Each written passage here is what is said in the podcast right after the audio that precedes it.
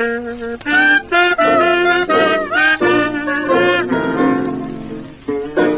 this job, it don't pay me much. They give me just what they think I'm worth. I'm gonna change my mind. Hello, my name is Autumn Giat, and this is Working Girls History, a podcast of and for the working girl. Cause I keep the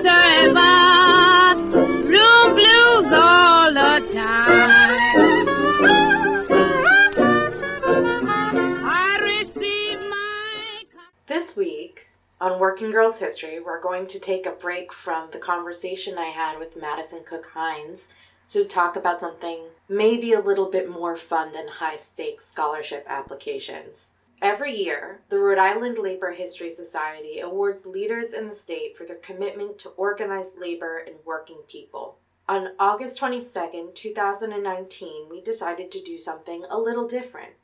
We decided to honor someone who might have been overlooked during their lifetime. That woman was Rhode Islander, labor leader, and pioneer Elizabeth Nord. Elizabeth Nord, originally born in England in 1902, moved from Rhode Island when she was 10 years old.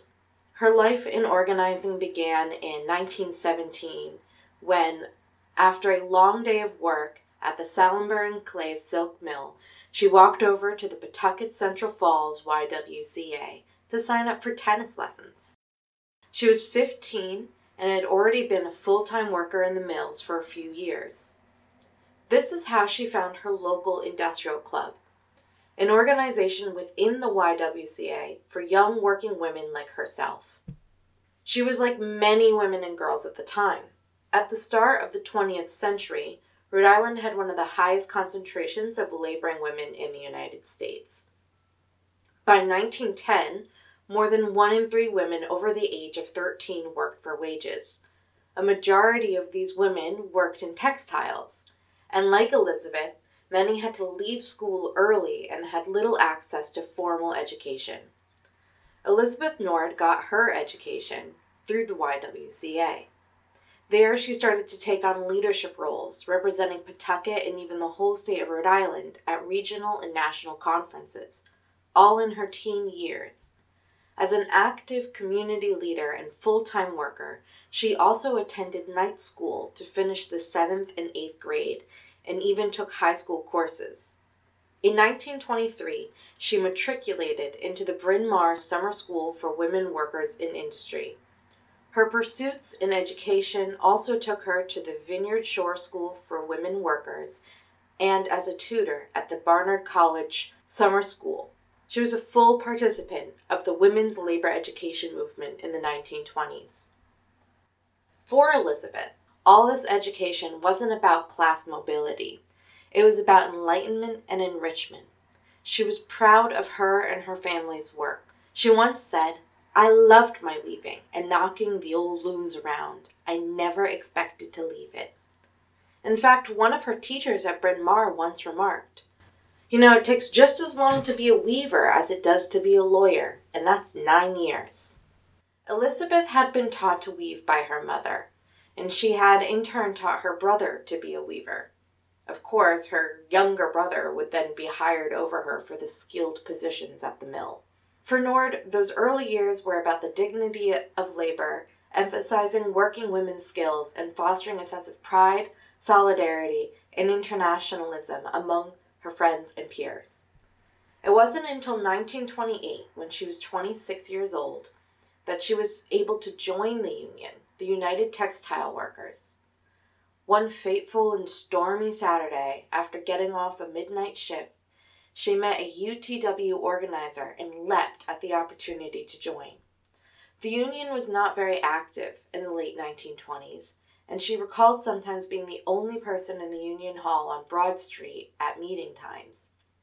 The leadership was mostly male, white, and older, like most of the leadership of the AFL at the time, and in some places today.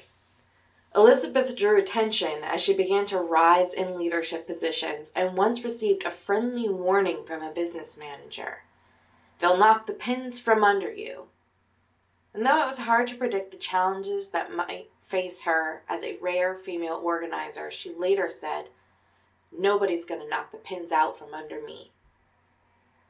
This bold determination took her all over the country as an organizer and got her through some of the nation's hardest labor struggles right here in Rhode Island.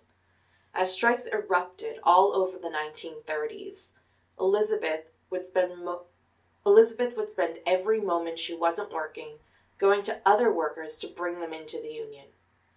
She volunteered this time because she knew the union didn't have the resources to pay her. Then, in 1934, she became a key organizer during one of the largest industrial actions in the history of American labor, one which affected the majority of Rhode Island textile workers. Over the previous decade, and with the Great Depression at its height, the New England textile industry had experienced steady economic decline. By late 1932, over one third of textile workers had lost their jobs. Wages were cut, plants were closed, and by 1934, workers continued to see large scale layoffs. This led to a rising militancy in the mills. In 1934, the largest union in the industry was the United Textile Workers. Prior to that year, the UTW had never been able to claim more than a small percentage of workers in the industry. With this rapid increase in membership in 1933 and 1934, there was also a rising demand for collective action to ease the workers' burdens. In 1934, the UTW called for a strike in early September if workers' grievances were not met by mill owners nationwide. No concessions were made, and so, on September 3rd of that year, a national strike began. During the 1934 strike, Elizabeth faced a dual conflict as a textile worker and as a leader within the YWCA, which was largely run by middle class white women, many of whom were directly related to factory and mill owners. By mid September 1934, about two thirds of Rhode Island textile workers were not at work. Wives of some of the textile manufacturers were on the board of the YWCA and invited Elizabeth to speak to them about the strike. Nord's efforts to settle this dispute peacefully were unsuccessful. Early on, tensions between strikers and owners erupted into open conflict, centered in the Blackstone Valley village of Saylesville in Woonsocket, Rhode Island.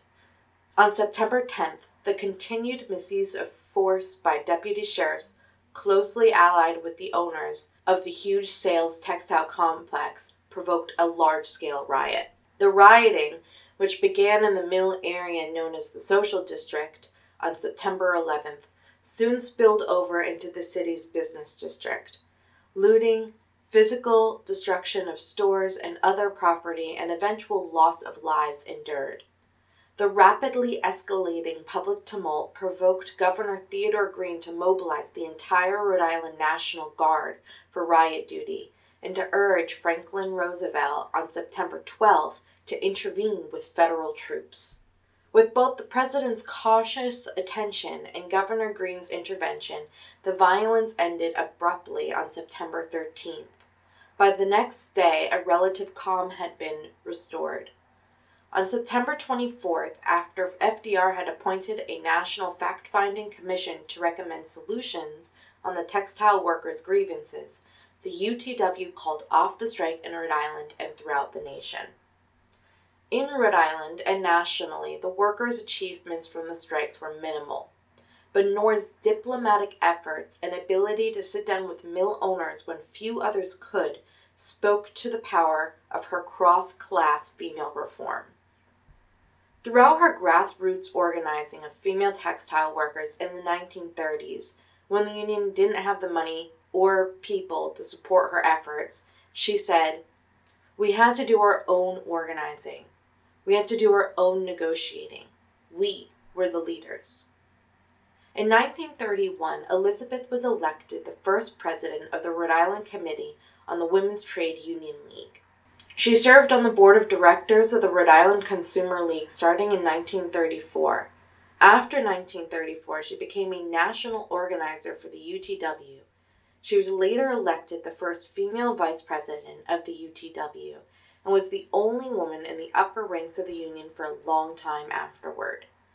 She spent the rest of her life as a labor advocate.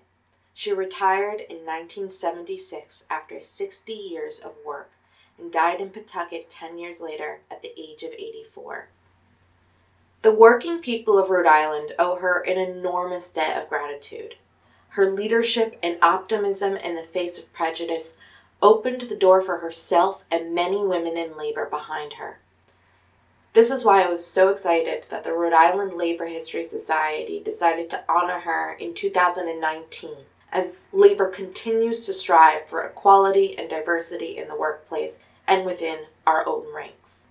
Be sure to follow Working Girls History on Facebook, Twitter, and Instagram. Like and subscribe to get all our episodes and tell your friends. Join us next time and be on the lookout for more Working Girls Wednesdays. In solidarity, honor.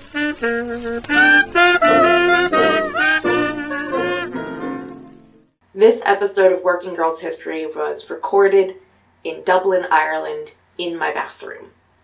Enjoy!